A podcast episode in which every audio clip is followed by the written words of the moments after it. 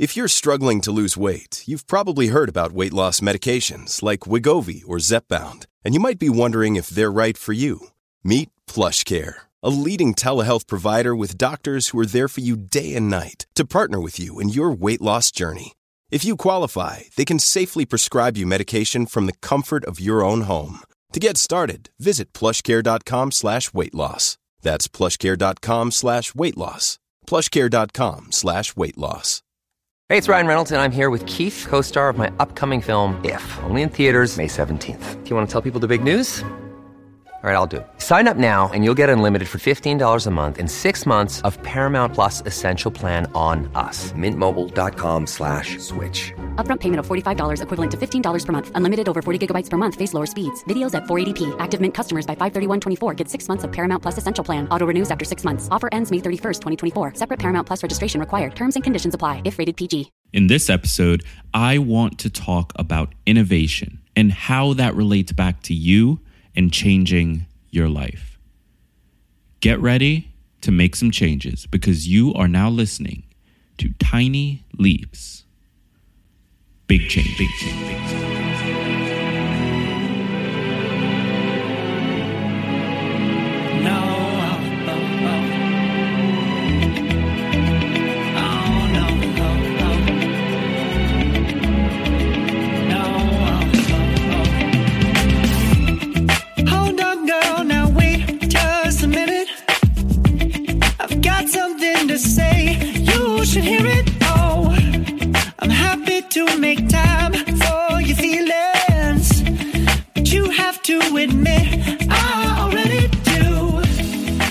Just break it down to you and me uptown, dancing all around. Welcome to another episode of Tiny Leaps, Big Changes, where I share simple strategies you can use to get more out of your life. My name is Gregg Clunis, and in today's episode, I want to talk about an idea I've been sort of sitting on over the last couple of weeks. And it all started when I read a phenomenal book titled Reframe. Uh, it's written by the CEO of Motivate Design, based here in New York City. And the whole concept is about reframing the way that we think about change and innovation and success and all of those things, and understanding the role that innovation plays in our ability to achieve success. And it got me thinking this isn't just about business. Innovation is such an important aspect of our entire life. I mean, really, at its core, innovation is just being open to change and drastic change. It's about looking at the way you've always done things and realizing that they don't have to stay that way. In fact, the actual definition of the word innovate is make changes in something established, especially by introducing new methods, ideas, or products. So, that sounds like something we can apply to our own lives, doesn't it? It doesn't have to be about releasing a new product or finding a new brand of toothpaste or anything like that. It can be about our lives. So that then led to the thought of how do we innovate our own lives? How do we innovate on the things that we care about? Those six core areas that we focus on on this podcast. And just as a reminder, those six areas are our fitness, our finance, our relationships, our emotional health, our nutrition, and of course, our careers. Because I believe that those six areas make up the bulk of the quality of our lives. And as such, if we can make marginal improvements in each of those areas, we'll have a big change to look forward to. So, how do we innovate in those areas? That's been the question on my mind.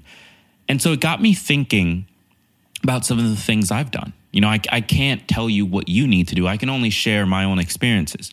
Now, for example, with nutrition, uh, one of the steps that I took in order to get my nutrition on track was to have the same meal for breakfast. Now, I've talked about this before on the podcast. So, for those of you who've been listening for a while, this shouldn't be anything new. But I found that if I'm able to get that first meal of the day correct, then it puts me in a very good place to do well for the entire rest of the day because I've already started from such a strong place that I don't want to screw that up. So, hacking breakfast in that way, having the same meal every single day, has allowed me to change my entire pattern of pattern of eating. It's allowed me to correct my nutrition and start to see daily improvements in my diet, my energy, uh, my abilities at the gym, so on and so forth. And onto fitness, one of the things that I've found that has allowed me to sort of hack against that is using uh, fitness apps, fitness trackers, things like MyFitnessPal. Uh, there's one I personally use called Body Space, that is the app for bodybuilding.com. Um, and, and these apps, for me, just serve as a way for me to track my progress. It serves as an alert to remind me that I need to work out today. And that way I can take the question of, am I going to work out? And I'm going to hand it over to an application. And along with that, the other hack that I personally took in the fitness space was to, by default, go to the gym five days a week. Now, what that means, and usually I try and do it Monday to Friday, but what that means for me is that if it is a day during the week, so Monday through Friday, my default activity is that I'm going to the gym. Now, if I need to take a break or a rest day or I run out of time, like that's okay and I can be fine with that. But in my mind, the thing that works best for me is to have it be the default that I'm going to go to the gym and that I need to find a reason or convince myself not to, rather than what I think most people operate in the opposite of that. So the default is I'm not going to the gym and I have to convince myself to do so because it takes far more willpower to convince yourself to do something than it does to convince yourself not to do something. And so for me, building up that routine of going every single Monday through Friday has allowed me to sort of make that a habit. And now I don't have to think about going, especially when I use tools like Body Space or MyFitnessPal. And it, it, it just makes things easier for me to not have to convince myself to go every single day. Now, these two things that I've done in these areas, and, and I'm working on the other areas, things like finance and, and uh, relationship and career and so on and so forth. But just those two areas, looking at how I currently do things and looking at uh, my options for innovating, for in- introducing something new, a new process, a new idea that that can allow me to do that thing better. That's changed my life. I mean, I'm in the best shape of my life right now because of a combination of mastering my nutrition and mastering my fitness. And when, and when I say the word master, I mean, let's be honest, I haven't mastered it, but I am far better at it now than I was a year ago. And that's because I was open to innovating those areas, to looking at what needed to be done in order to get me from where I am now, or where I was rather, to where I wanted to be, and being open to taking those actions. So I highly encourage you to look at those six core areas of your life and consider what ideas, what innovations you can introduce into those areas, just one at a time. Take it slow. You know, you don't want to rush into this and then burn out and not be able to, to keep up with it. But you do want to take the time to look at it because I truly believe that if you are open to it, if you are open to doing something different and changing your pattern, changing your process, then you can start to see change in your life. You know, we are all capable of losing weight if we want to lose weight. We just need to do something different from what we are currently doing. We are all capable of starting businesses. We just need to do something different. We are all able to accomplish some version of the things we want.